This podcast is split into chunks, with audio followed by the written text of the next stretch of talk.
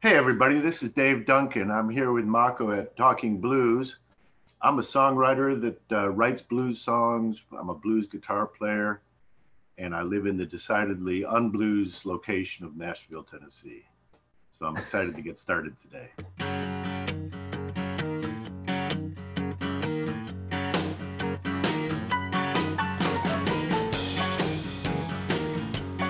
Okay, so you were just in Memphis.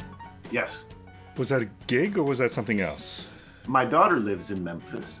Okay. And we went over to see her and give her some support. And we did go down to the Peabody and have a drink and went to Beale Street. And it was just lovely. You know, the best thing to do in Nashville, Tennessee right now is to go to Memphis. Why is that? Memphis in the meantime. Nashville, the Broadway, Lower Broadway has become a... Well, it's an alcohol theme park. There's all these bro country. I mean, every country star has got his own bar. I took Curtis down there the other day, and you could hear 10 bands playing at once. It was like being in hell. Is it all country music? No, it's all bro country. Really what it is 90s rock and roll. You know, it's cover music now. When I first got to Nashville, well, I've lived here twice, but let's say from 93 going forward, if you played cover songs, you were looked down on. They're like, dude, it's Nashville. You got to have your own material here, you know. Now that's out the window, and these are all just loud cover bands playing for tips, basically 18 hours a day. We call it Nash Vegas. So Music Row is very different than Lower Broadway in Nashville, and no one makes it from Lower Broadway to Music Row. It's two different scenes. And sorry, I don't know Nashville at all. So what's the, is Music Row is where the tourists would go, or is it? No, that's where the records label was. Oh, okay. It's two rows, 16th and 17th Avenue, and at one point they were doing $5 billion a year of business. You know, in the Garth Brooke era, it was that's where all the business was being conducted. And when I first got to town, you could, these are all old houses from the 30s, basically, beautiful southern homes that have been converted into offices. So you could go knock on a door of one of these houses and they would invite you in and say, play us original song. You know, there would be publishers and record labels. So if you had a song you were really proud of, you could go knock on the door and they'd, give you an appointment and you'd play them your song. Those days are long gone, but Music Row had a magic to it, and I lived one block off, and so all the business was done on just these two streets. All the recording studios, the publishing companies, the record labels, it was all right there in this little groovy village kind of thing. I want to get to why you got to Nashville, but before we do, let me ask you, I've been to Memphis a few times. I've never been to Nashville. What's the difference between the two places? Well, Nashville, as you know, I mean, the world's reputation is it's country music. Mm-hmm. Really what happens, as the music got farther away from the Mississippi River and Mississippi, it got whiter. So there's no black influence. I shouldn't say no.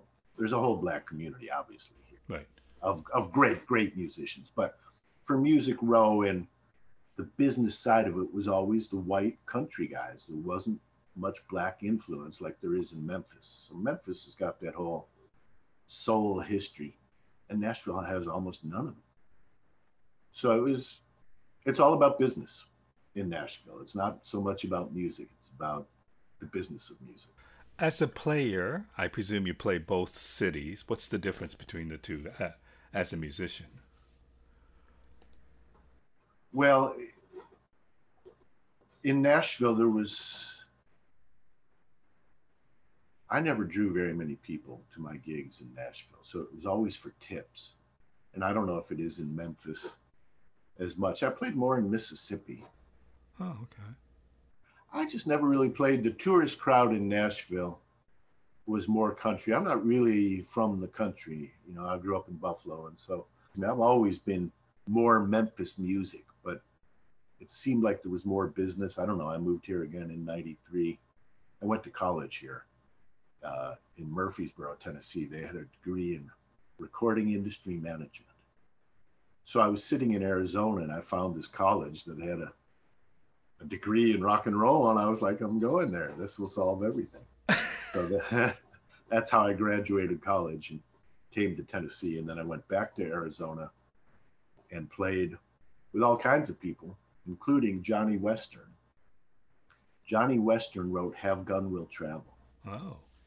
And sang that and wrote the words to Gunsmoke. It was a cowboy band, and so we played that every night, but I wanted to be in the Allman Brothers. You know, I was coming from the B.B. King side of the world. I wasn't so much a cowboy.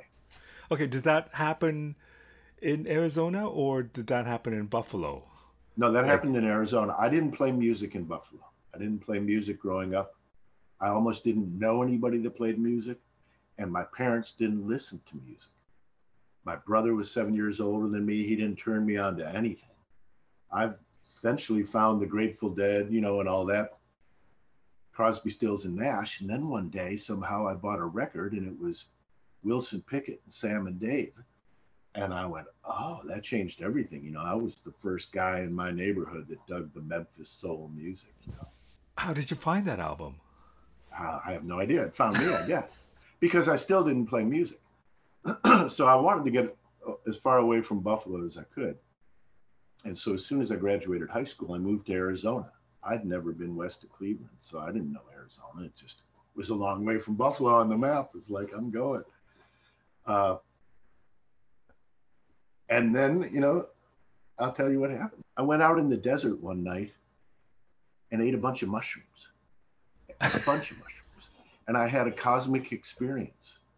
And I realized the vibratory nature of the entire universe. I mean, I had a full cosmic awareness experience.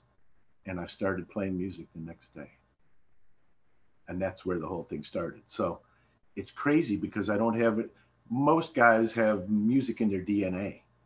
And I don't really. I came to it from this other experience. And so all this, the whole thing is just a dream that I could go to Nashville and have songs recorded, and the whole connection, the whole Curtis thing, the whole B.B. King thing. It's all just, it seems surreal to me. Okay, so what happened with those mushrooms? Like, how is it that you, what happened during that trip that you said, I'm going to go out and get a guitar tomorrow? Well, I was out in the desert at a lake. There's some lakes outside of Phoenix. And I was in the desert at a lake. And the lake was perfectly still. It was glass. And in Arizona, the Milky Way is, you know, wall to wall. So I hadn't grown up in Buffalo. I'd never seen a full sky of stars. Right. And I realized, like I said, the vibratory nature of the universe. Everything is vibrating at a different rate.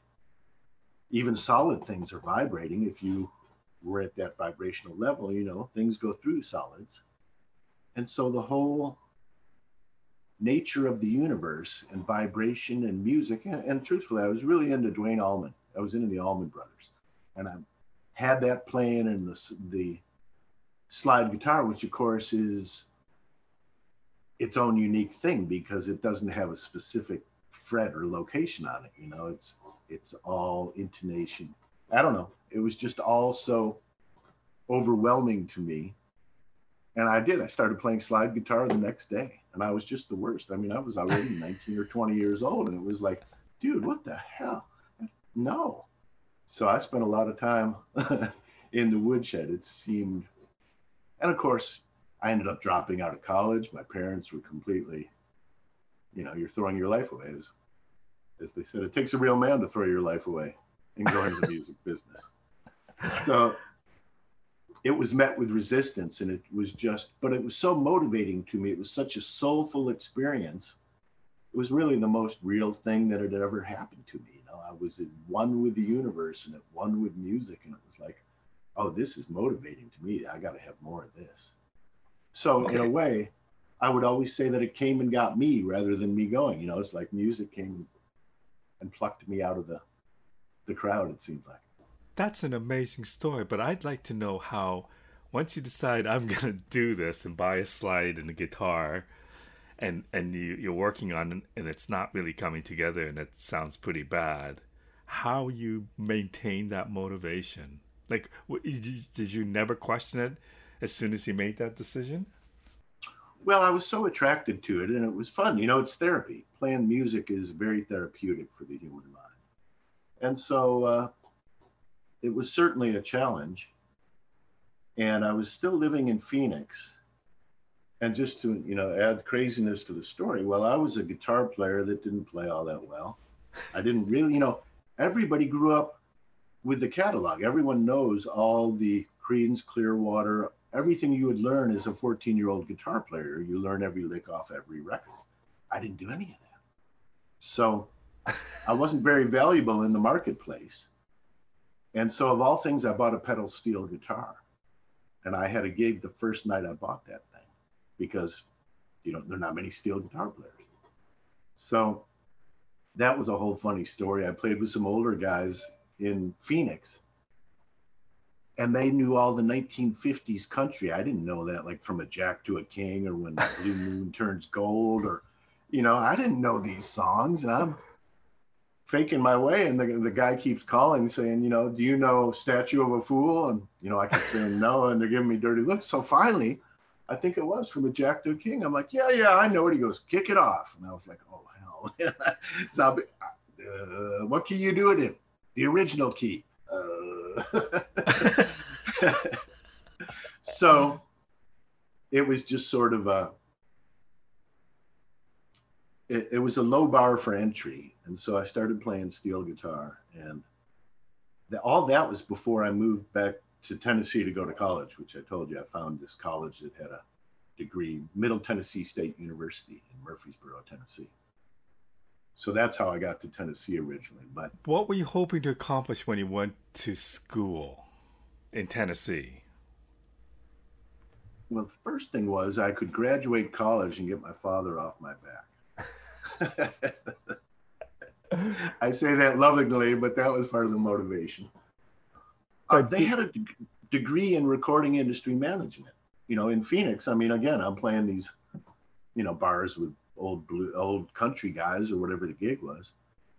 And so being able to go get an education, really what I focused on when I got there was recording, of course, and publishing. The publishing side of the industry is sort of mysterious, and that's where the money actually is. So I was a hippie. I had a Dodge van and hair down to my butt and a Labrador Retriever, and I talked like a Yankee, and we moved to this little town in Tennessee, and everybody said, where are you from? I'm not from around here. So that was plenty weird. But what happened is they said, there's a kid here in town you need to meet, a guitar player. And I said, who's that? He said, Jack Pearson. I said, well, I never heard of him. Where is he? And they said, well, he's in Texas with Leroy Parnell. I said, I never heard of him either. So about a month later, they come to town, and it's the greatest band I've ever seen in my life. I'm slumped up against the back wall when they're done playing, called Renegade. It was like seeing the Allman Brothers in a bar because they had two guitars. Well, long story short, Jack Pearson ends up in the Allman Brothers playing with Dickey Betts before Derek Trucks. Jack Pearson, Dickey Betts said, this is the most accomplished cat we ever played with. Wow. Jack was like the best guy in the band when he was in the Allman Brothers. He's been clean and sober for 40 years. He knows all of it. He plays. He can play exactly like Duane Allman. Gregg Allman said, you play more like my brother than anyone ever has that's come down the pike. And Jack's so hip, he doesn't do it because he plays like himself. But he's the most Duane sounding guy you've ever heard in your life. And so somehow mysteriously, I end up moving to this town in Tennessee, and I meet the greatest cat of all because I was really into the Allman Brothers. And so he ends up years later being in the band, and I end up hanging with Gregg Allman and doing the whole completely ridiculous thing. How could this happen? Okay, so how did your guitar playing or slide playing improve? Because you start late. Yeah. and it still wasn't very good. You know, I didn't spend time on vibrato and all the things that I should have. It just really wasn't very good, but I could play pedal steel, and that bought me time. And so, but how could you play that? Like, I mean, that can't be pedal steel can't be an easy instrument to play. Oh, it's really hard, and it's fascinating. And I really wasn't very good at that either, but there weren't many guys doing it. And that's how I got the gig with Johnny Western, the country guy, because I could play, you know, the cowboy singer, because I could play pedal steel. But another thing happened when I lived in Tennessee. I met Jack Pearson. We had bands together. We did all that. So he certainly lifted my playing up. But I met the Nighthawks and saw them and got to be friends with them. And that blew my mind, you know, next to these, basically the Allman Brothers and Renegade, the Nighthawks, man, they were totally badass. They knocked me out. So I got to be friends with them, and they'd get me up to jam with them some. And so I could play solos, you know, I could play some. Mako, let me back up for a second here. This is crazy. You got me all wired up talking about this stuff. I haven't thought about it in a while. Can you also explain the Nighthawks? Because there's more than one Nighthawks, correct? Well, Curtis had a band called the Nighthawks at the same time, the West Coast, but the Nighthawks I'm talking about are from D.C. Right, okay. And they were the bluesiest, most badass band I had seen. They were just, you know, four-piece killer. Before all this happened, I started playing guitar, I guess that was about 1975. In Phoenix, and then I dropped out of college and moved to Flagstaff, Arizona, which is a small town in the mountains. Right. And then we dropped out of there. A buddy said, let's drop out of college and move to Lake Tahoe. And I didn't know Lake Tahoe from Lake Placid. I was like, sure, which direction is it, you know? So as it turns out, Lake Tahoe is on the state line with Nevada, which meant they had casinos. Well, I didn't realize this at all. We were going to a ski area. Ski bumps. When your friend says, let's drop out and go to Lake Tahoe, you have no doubts about doing this. Like, it's not like, well, what about my schooling? It's just this, like, okay. Well, I still wanted to play guitar, so the schooling didn't hang, you know. It's like, okay. Well, sure, I'm up for adventure. You know, I'm 22 or 23 at the time, trying to find a way. You know, that was your question, like, how did you find your way? And it's like, well, I didn't play very good. I didn't sing very well. You know, I wasn't making a living as a musician, but my heart was all about it. And so, I dropped out of school and moved to Lake Tahoe. Well, it turns out the casino's there, and it turns out that B.B. King plays 30 nights in a row, 3 or 4 shows a night in the cabaret, which means it's free to get into, but you got to have 2 drinks, you know, a 2-drink minimum. Right. So I saw BB probably 80 times. I ended up playing blackjack with him. I ended up getting to know the band. I mean, they're like, you're here again? And I'm like, yeah, I just would sit there and watch BB because it was free in the casino. And his show was different every night. He didn't have a set list or anything. You know, they would come out and play. And it was just, I fell in love with him. I absolutely fell in love with him. So my style to this day is still very BB King oriented. And so when I would sit in with like the Nighthawks or whatever, I would do that. You know, I didn't play like a rock guy. I don't play fast. I play one note at a time. And so it worked for me, you know, it was all right. So so that was a key ingredient of getting to know B.B. King. And then, as we know, 35 or 40 years later, I write the song 20 Years of B.B. King, and it's really great for Curtis, and B.B. likes it, and it was just amazing. Wow. That is crazy. Okay, so when you were going to school, did you concentrate on maybe becoming a recording person, or did you concentrate on the business end, or did you have any idea once you finished school what you wanted to come out as? Well, I went for the recording. To be an engineer. I thought, well, I like being in the studio and that'd be great. But that's just a brutal job. And after working on that for a while, it's like, I don't want to spend my life getting drum sounds, you know. And So again, what happened was I was so turned on by the Nighthawks and by Jack Pearson, and all I wanted to do was play live at that point, you know.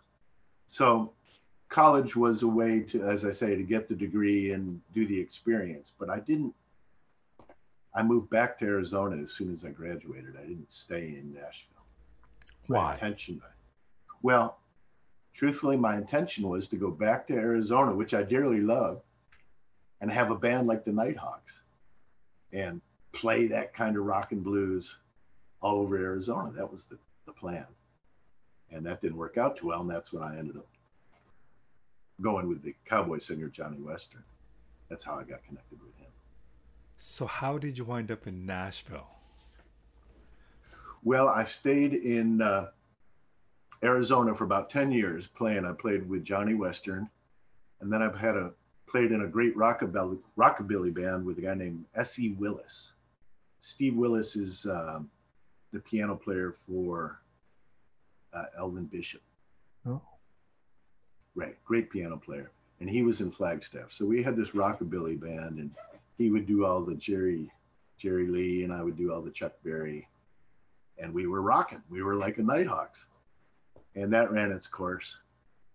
And so I did a number of different things. And then I was watching, you know, back in the 90s, there was a country music channel called CMT, Country Right. Music Television.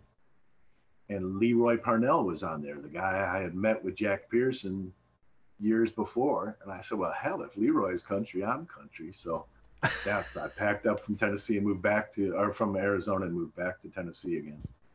So I've been going Arizona to Arizona to Tennessee. This has gone on a number of times. And at this point, what are you like as a player? I worked my way up to being the opening act in both Flagstaff and Tucson. So I'm singing, I'm playing sometimes songs I wrote and playing, fronting the band, playing my B.B. King style. So it was better. It was better, but that's where my focus was. So I came back in 93. I got to tell you a little story. One of the things I learned many years ago is that I read it somewhere that one thing they had in common of the top business people that had been hugely successful, you know, guys would go interview them and say, you know, try to figure out how come this guy's so much more successful than these other guys. And the one thing they had in common was they wrote down their goals. They were very specific and they wrote down their goals. And so I bet, Mako, I've got 20 of those yellow legal pads somewhere in this house. I would write down my goals.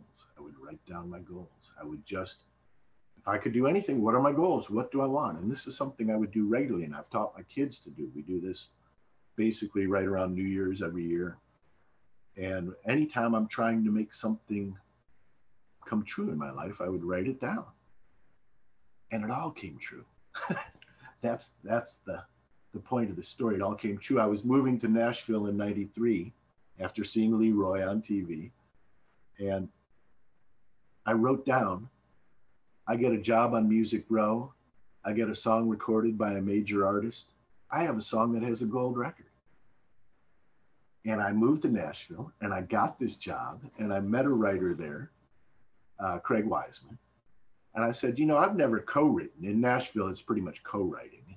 And I wasn't really writing a lot of songs at that time, but I've always had the ability. I've got hooks and titles. I'm a word guy. I've always had that ability, but I was living in Arizona, so I didn't really have an outlet for it. So I meet this guy, Craig Wiseman, and I say to him, I've got a hook for a song. I don't know how the song goes, but I've got the hook. And he says, well, what is it? I said, next time you want to talk to me, dial 1-800-USED-TO-BE. And he blinks 3 times and goes, I know how that goes. I said, you do? He said, yeah, meet me here tonight. We'll write it. Well, he's a professional songwriter on Music Row. This is on Music Row. So I'm in Nashville about 2 months, and I meet this guy, and we write this song. And the next day, the phone is ringing. Brooks and Dunn, Alan Jackson, everybody wants to cut the song. Wow. I've been here. Right. I remember other guys saying to me, how long you been in town? I'm like, 60 days. And they're all giving me the finger going, you know, I've been here 10 years. And so Lorrie Morgan cut it. Right. And at the time, Lorrie Morgan was the top. She was triple platinum. She was the top country female singer. And I came to town and wrote this damn song with my, all I had was the hook. He really wrote, you know, 98% of it. And she sings it on David Letterman, and it's a gold record. And I was like, that's unbelievable. I wrote that down on that yellow piece of paper. And it just happened right before my eyes. Okay, so what happens when things happen that easily? That's quick, right? Even you could have probably not guessed that that would happen that quickly. No, but of course, jerk that I am, I thought, I'm a freaking genius. I knew it. I always knew. I'm a genius. I got this. So it took 10 years to get another song recorded. You know, of course, I had the bug now. I'm thinking that Craig Wiseman, the guy that I mentioned, he went on to be maybe the greatest of all Nashville songwriters. He's had 30 number ones. He owns Big Loud Music, which has its own record label, its management, its publishing. He's the guy that signed Florida Georgia Line. I mean, he's just extremely dominant in Nashville. So, so then I really started writing songs, trying to get a writing deal. When I first came to town, you could make $300 a week writing songs for a publisher. Right. Can you explain that deal again? Because I've talked to a few people about this, but in your case, when somebody says, okay, we're going to give you a deal and we want you to write, what do you retain and what do they retain? Like, how does that work? You get put on a retainer, but you know, do you still have the writer's share of the song? I have the writer's share, but not the publisher's share. So you give up all the publishing? All the publishing, because they're a publishing company. Right. And then they recoup everything that they've fronted to you. So that $300 a week or whatever the number was, plus the demo costs to take your song, because basically you're writing it acoustic, solo, and then they would demo it so it sounds like a particular artist. And so they're taking the publishing, I'm keeping the songwriting, and they're recouping their investment. And then they basically split. And then what's the work day like? I mean, how what's the discipline that you have in terms of writing? Is it a 9-to-5 job? Is it a 7.5 hour day job that you start whenever? Is it even like that? It's certainly changed now. That I'm talking 93, 94, 95 back. And so in those days, yeah, it was 10 o'clock every day. You had an appointment to write a song at 10. And if you were really hustling, you'd have another one at 2. So you'd write for 3 hours, grab a bite, and then, you know, you'd write 2 songs a day, or at least start 2 songs a day and crank them out. And that, of course, is foreign. Most people write a song when they get inspiration. To make an appointment and make it a business, that's a weird kind of mindset. But you develop the craft. So I did get a songwriting deal. When I did 1-800-USED-TO-BE, that was just me. I had the publishing on that because I didn't have a deal on it. Right. But then I got a deal with Ronnie Millsap's company, Millsap Galbraith. And that lasted a couple of years, and we never got anything cut. And they just cut me loose. So that was the end of the formal songwriting. So nowadays, I try to make myself write at least a couple days. You know, Curtis was just here. We wrote 4 songs in 3 days. So what happened, Mako, is that I developed the craft of writing. I can write a song, you know, I can craft it. That doesn't mean that it's genius or brilliant, but like a potter, I know the craft of writing songs. So that's what developed over that time. And that was one of the things that works with Curtis, because he's so extremely creative. You know, he's the other side of that. I'm the one that sort of crafts to some extent. Okay, so let's talk about that relationship, because Curtis is the reason why I'm talking to you. How did you two meet? So after I went to Nashville in no, it was after the first time. So I was living in Tucson, and I got into windsurfing. I don't know how, but I got bit by the windsurfing bug, but I lived in Tucson, Arizona. Well, the best place in the world to windsurf is in the Gorge, which is about 40 miles east of Portland, the Columbia River Gorge. because it's real narrow and the wind really blows there. And so I had a day job selling houses. I made some money, and so we went windsurfing. And I went out to a bar and I saw Curtis Salgado, and he blew my mind, but I didn't meet him. And then he was on tour and he came to Arizona, and I told a couple of friends, oh, you got to see Curtis, man, this guy's great. So we went to see him, and my friend in Tucson, George Howard, met Curtis, and they became friends. This again was 1991 or so. So George Howard knew Curtis, but I didn't know Curtis.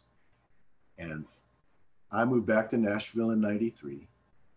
And in about 2000, Curtis calls me on the phone and says, I'm coming to Nashville, and my friend George Howard told me I should look you up. In other words, he told George that he was coming to Nashville and he wanted somebody to write with. George says, oh, you should call Dave Duncan. So Curtis calls me on the phone out of the blue from the Tucson connection. And that's how we started. Did you know immediately that you could work with him? Like, how does that work when you sit down with another person to write a song? Does that chemistry happen, and is that important? Oh, it's definitely important. And yeah, definitely.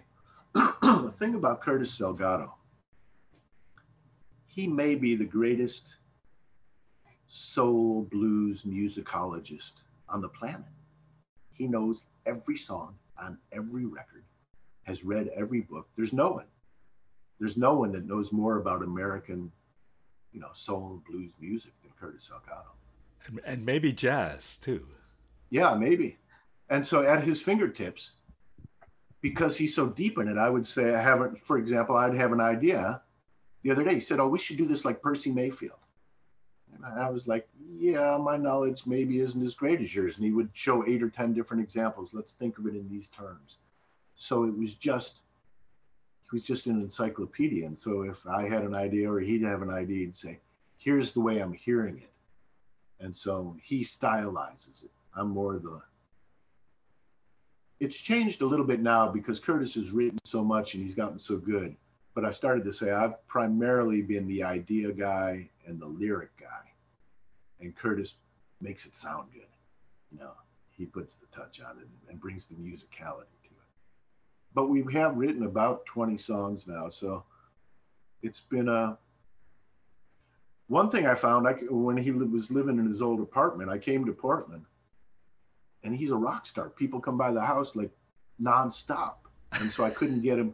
I had to rent a house and lock him inside for a week to get his attention, to keep him locked in and write these songs. And so we had 6 of them on The Beautiful Lowdown. That was from that session. I locked him away for about a week, and we got those. And just last week he was here, and I had him for about 3 days, and we got 4 songs. So when I can focus his attention, we just bounce things off each other. We almost finish each other's sentences at this point.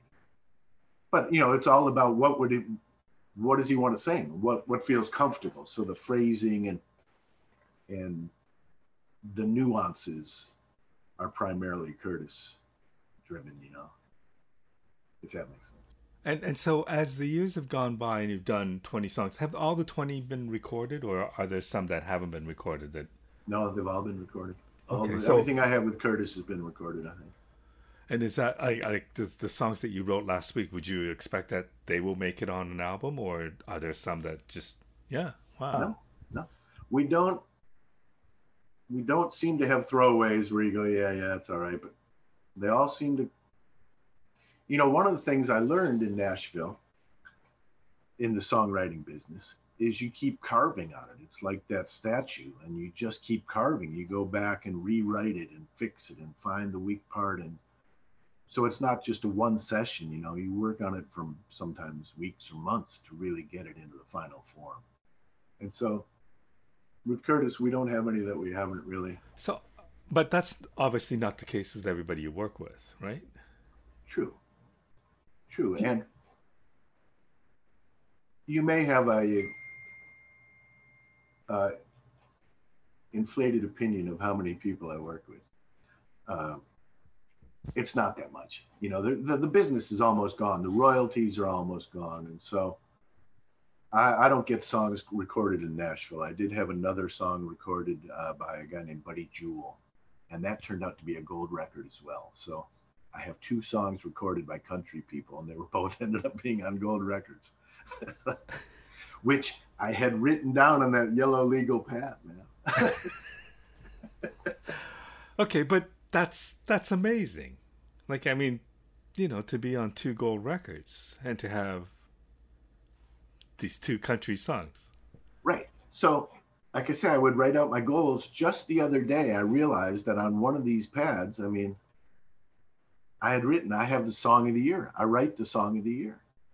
Well, I was thinking country, but it turns out Walk a Mile in My Blues with Curtis was the blues song of the year. It's like, wow, I wrote that too. I didn't, you know, down on the yellow legal pad, but it came true. You know, it's funny because I often ask people if they write down goals, or if you make goals or have a plan. And more people than not will say no.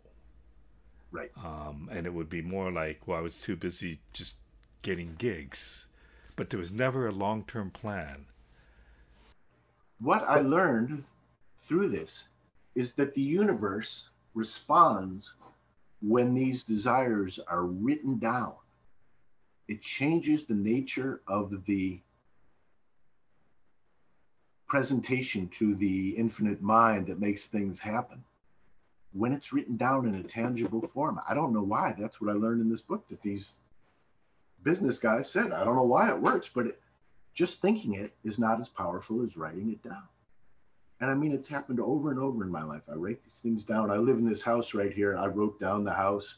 When I had the house in Tucson, I live in a 3-bedroom house with a circular drive and a swimming pool facing east toward the mountains. I bought that damn house. And I was like, I wrote this down 3 years ago. It's unbelievable. That's true. Okay, so are there goals that you've written down, whether it be music related or not, that you haven't reached yet, that you're still striving for? Sure. And are there goals that, I mean, do these goals remain intact, or are there times when you think, well, you know, that's no longer really that important to me? Truthfully, I write them down when I'm in the mood, and then I don't even think about it. You don't go back to them. You don't refer back to them all the time. No, not really. It's just the act of writing it down. And sometimes it'll be 3 years later, and I was like, oh, heck, like I say, wow, I wrote that down. That's crazy.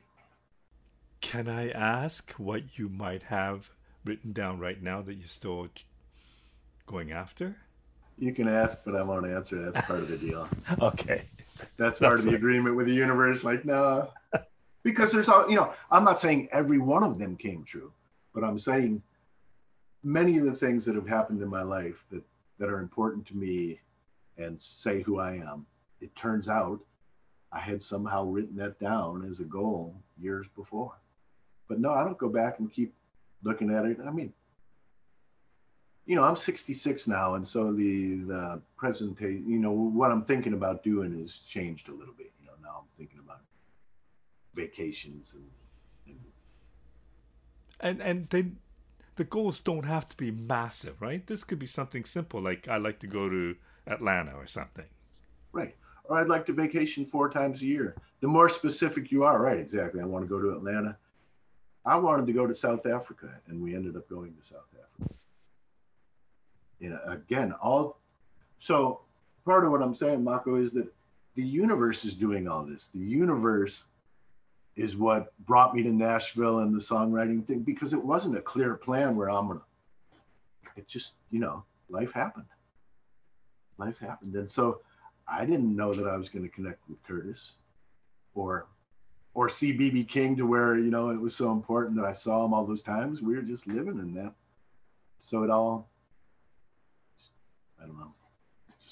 So my son is named Riley Duncan. B.B.'s King, but B.B.'s right. Name is Riley King. So, and I got to introduce them a couple times. It was fun. But. So tell me about the B.B. King that you knew. Well, B.B. was probably in his 50s at the time. This was 1977. He was still large. He wore really bright tuxedo jackets every night, orange or paisley, or, you know, he was really colorful. And I've always thought of B.B. as a spiritual, like a guru, you know. You don't go to B.B. King's show and not be happy. As soon as he plays one new note, as soon as he smiles, as soon as he, you're happy, man. Whatever the blues is, that's the joyful B.B. King nature, you know, and he played all over the world for so long and made so many people happy. So I was totally attracted to him, to the point where I named my son after him rather than after my father. It's like he's my spiritual father. Gosh, B.B. was just so gorgeous. But he never had a song list. Every show was different. They'd stand up there and play. And he would tell a story. And one of the things he would do on his guitar, he would hit a note while he was talking. And that would be the fifth of the new song, the new key they were going to. That was his cue. I started learning what he was doing. And he would give cues to the band, because he wouldn't look at them and say, hey, we're going to play, you know, 3 o'clock in the morning. He would just start playing.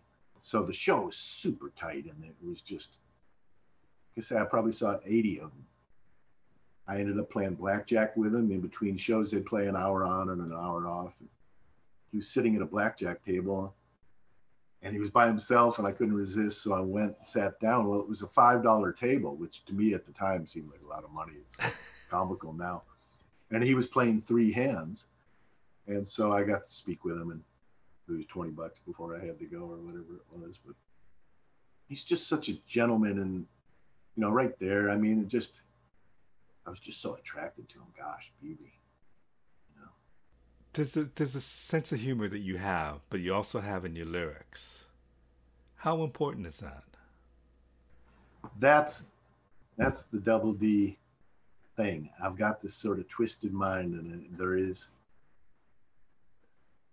That's if you. Well, it's central to who I am. You know, one time my brother said, you write smart-ass country songs. You're like a Yankee that writes smart-ass country songs. Because I didn't have the mama and them NASCAR mentality. But when I moved to town, we're going back again, and after I had 1-800-USED-TO-BE, I wrote a song called Harmonica Lewinsky. Like about 2 weeks after that scandal broke. Harmonica Lewinsky stole the show. Man, that girl could blow. And so, right, it's always, I've got that twisted sense of humor. And when I first got to town, my son, Riley Duncan, was born. And he's a baseball star. So he was on this travel baseball team. And they were called the Sharks. And they were 6 years old. And we went and played in, you know, it's Tennessee. And so we played in this funky little town, and the baseball diamond was in a trailer park. And the team was called the Sharks. And one of the dads looks at me and goes, there's a shark in the trailer park. So I went home and wrote this song, There's a Shark in the Trailer Park. And it mentions every kid by name that's on the team. Now, remember, they're 6 years old. And then I get the moms to come in, the Sharkettes, I call them. So they all sing, there's a shark in the trailer park. And so that was my biggest hit in Nashville for a number of years. Every time I would, oh, that's the dude that wrote Shark in the Trailer Park. So it was that and Harmonica Lewinsky. And I thought, man, you know, this is not quite how I pictured Nashville was going to be. But so one of those kids is now the center fielder for the Pittsburgh Pirates. His name's Brian Reynolds. He played in the All-Star game this year. Wow. So it's come back around. We ran into some people the other day, and the first thing the kid said, and he's now 27 years old, like, oh, there's a shark in the trailer park. Yeah, so that was part of that twisted humor, kind of, you know, Shark in the Trailer Park and Harmonica Lewinsky. You know, Curtis and I, one of the things they taught us in Nashville is, if you're a songwriter with a deal, what they want is up-tempo and positive, you know?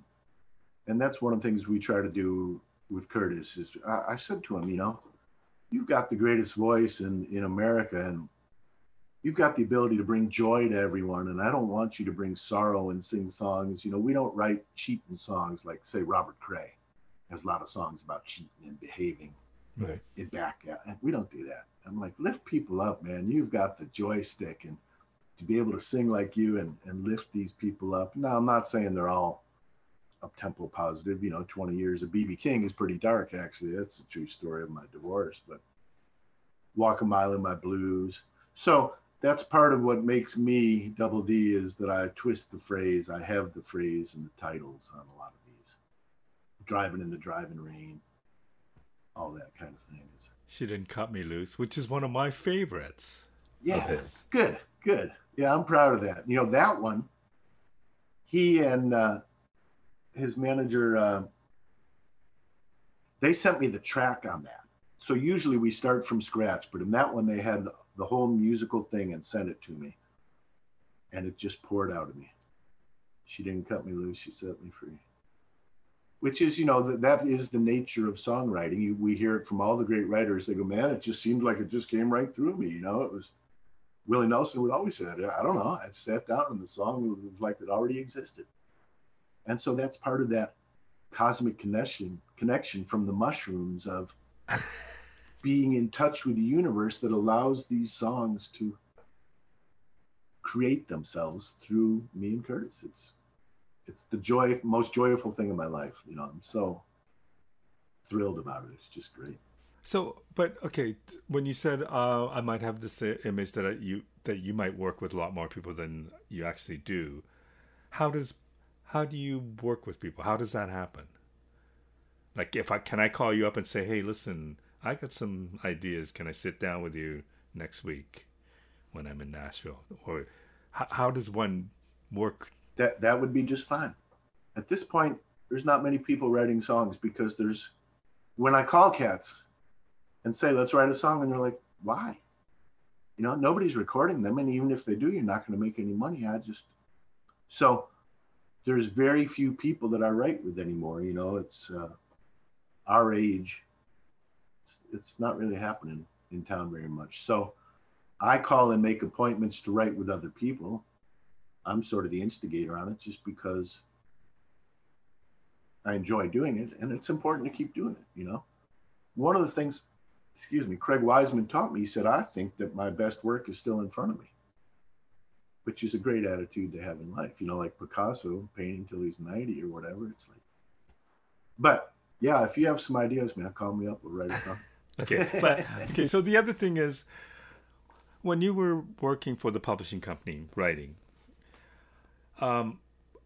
would it be correct to say that you might have written something that maybe got overlooked? Like, is it possible that you write stuff, and because for a song to become a hit or for a song to exist in a different plane, a lot of things have to happen, and it doesn't mean that the song is not good, or that you could have a great song that just never sees the light of day. I mean, are there a lot of songs like that you've worked on that you keep in your back pocket? Hopefully one day it will come out and find the right place? Sort of. The thing about, well, from the beginning, you know, I'm like I said, I'm not a Southern guy, so I came to Nashville. So for me to be able to capture something that a country singer, a country star would say and feel, because, you know, the song's got to be true to him or her, that was a long shot. You know, that's hard to.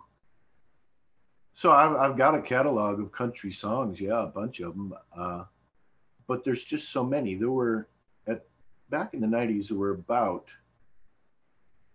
I'd say conservatively, very conservatively, there were probably 400 or 500 new songs written every day.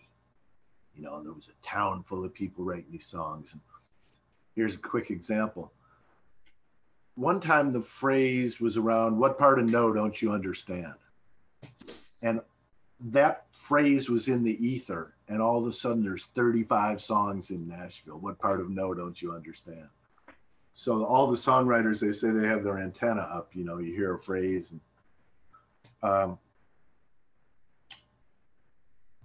so I've got a bunch of songs, but I'm not necessarily optimistic that the old ones would be cut. I've got a couple. I'm hoping I've got a really great New Orleans song called Red Beans, White Rice, and the Blues that we just wrote fairly recently during the COVID thing. And I'm hoping that a New Orleans artist would sing that. So how does that happen? If you have the song and you think it's good, and I presume you're not affiliated with a publishing company at this point? I have my own publishing company. Right. Okay. So do you approach artists and say, hey, mm-hmm. Is that an easy thing to do? Do you know who Hugh Laurie is? Hugh Laurie yes. is an actor.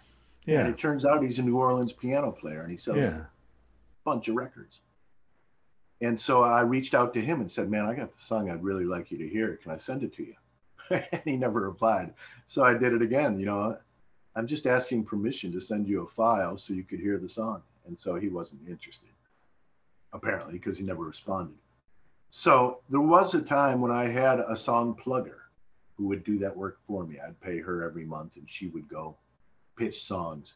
Because what you were alluding to earlier, there's a whole process of A&R people, the record label, the publishing company, the artist's wife, to actually get one through that maze and get it recorded. It's a daunting task. And so I haven't been very energetic in pursuing that country thing. I mean, I don't really even listen to that, you know. Truthfully, my focus is with Curtis. I had some songs with Nick Schneblin, who was part of the Trampled Underfoot, isn't that what they were called? Yeah, from yeah. Kansas City. From Kansas City. He did a solo record, and he cut a few. And there's been a couple. I had a buddy named Jimmy Knowles that was in a band called Sea Level with Chuck Liddell back on Capitol yeah. Records, and he cut a few. And so there's some, you know, what we nowadays most of the records. Well, many people make records that have their own record label, and it's not a, you know, Alligator Records. And so I get a few cuts like that, but not really very much as far as the pitching it to record labels or those kind of things. I'm playing golf these days, truthfully. Okay, so what is a song to you? So what gives you the most joy out of a song for you? Is it the writing?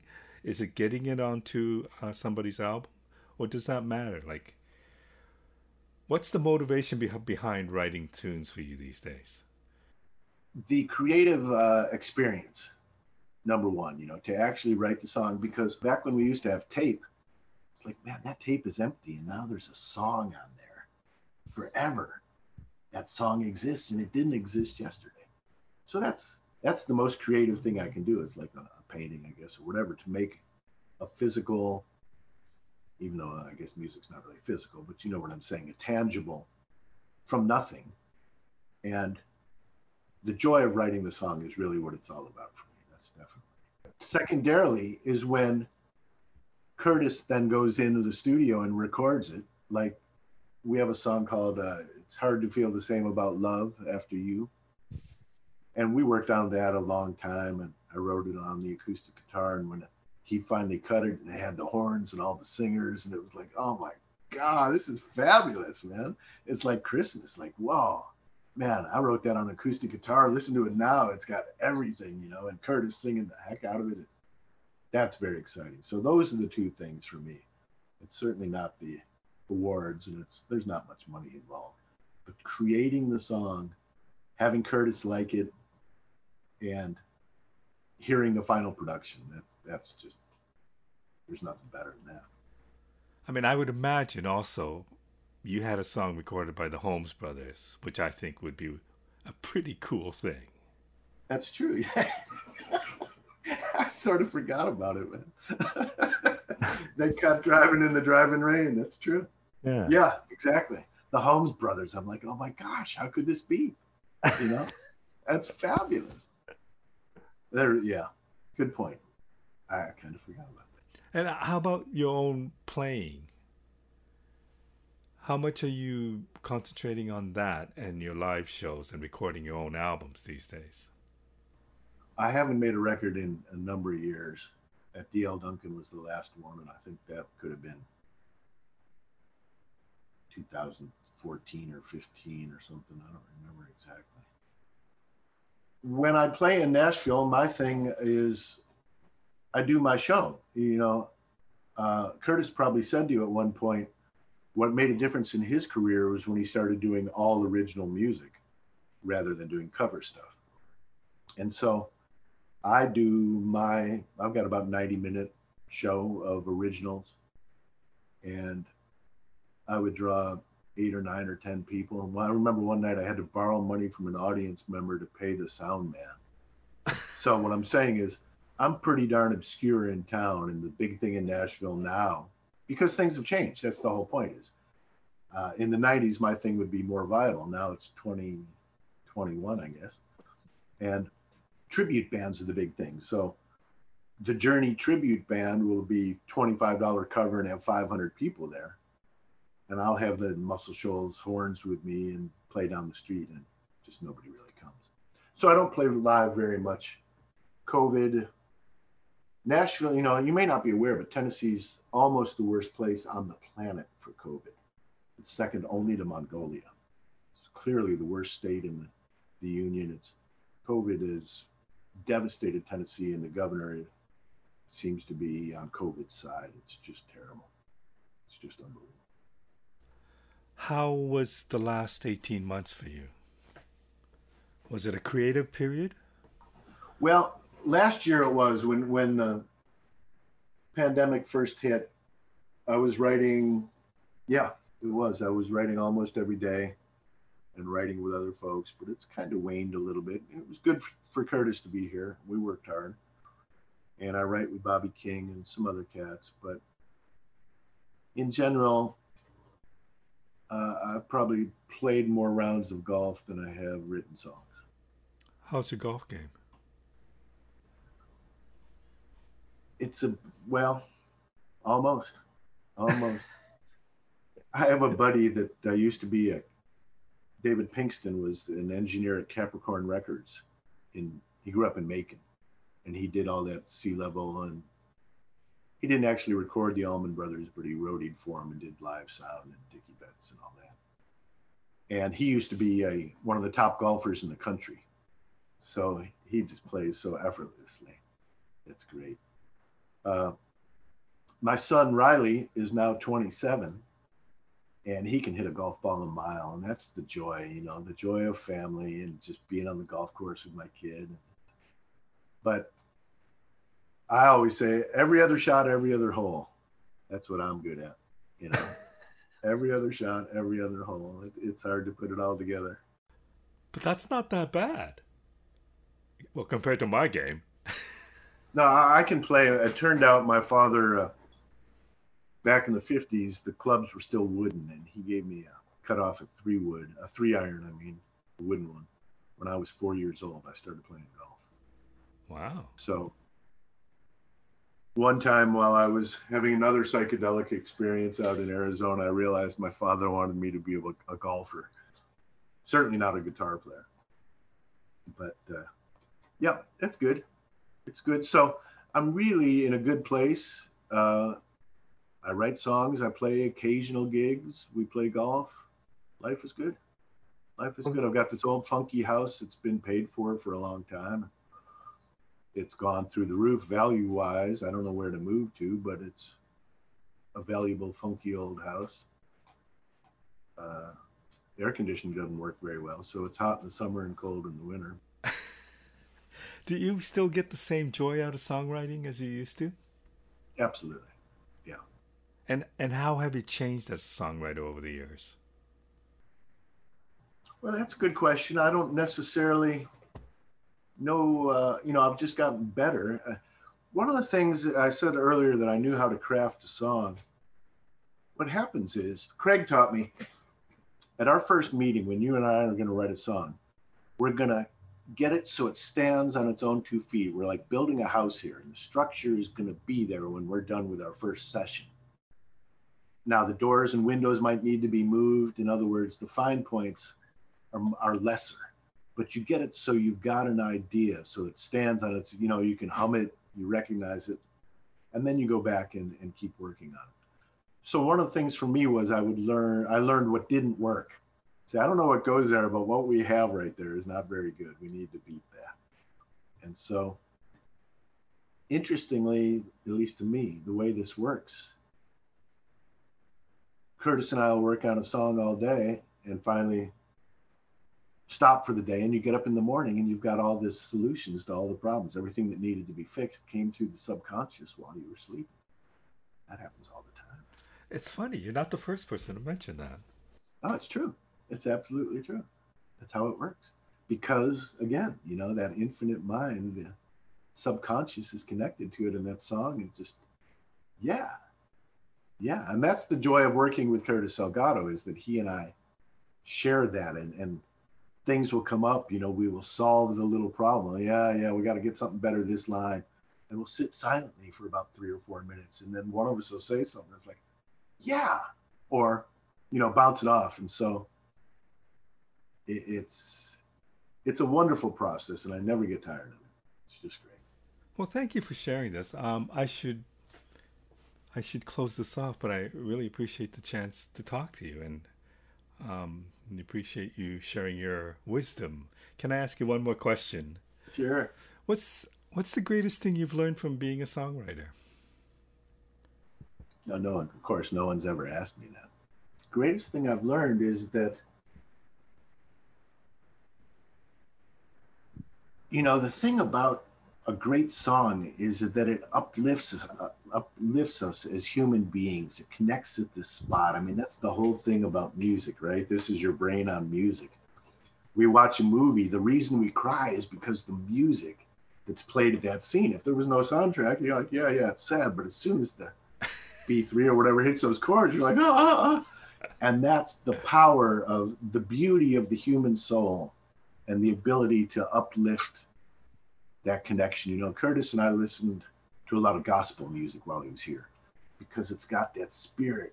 And, you know, it's hard to be a human. These are sad, hard times. These are dark times, and on a lot of different fronts. And to be able to go to a spot that brings joy and then share that, to have Curtis sing these songs and bring joy to audiences. You know, he's been in Switzerland over the last week, as you probably know. It's like, this is just fabulous, to have these songs and these ideas connecting with other human souls on a pretty basic level. But that's what the exciting thing for me, and the fact that it really works and it really does connect. That's what I've learned, is to stick to the happy side of it, you know, stick to the joy. That's, look on the bright side, I guess. Yeah. Dave, thank you so much for doing this. Well, thank you very much. I've enjoyed it. I'm not a guy that gets interviewed very often, and I hope I didn't wasn't too random. But no, it's great. It was fabulous. I really appreciate it. Thank you so much. Appreciate you, brother. All right, talk to you soon.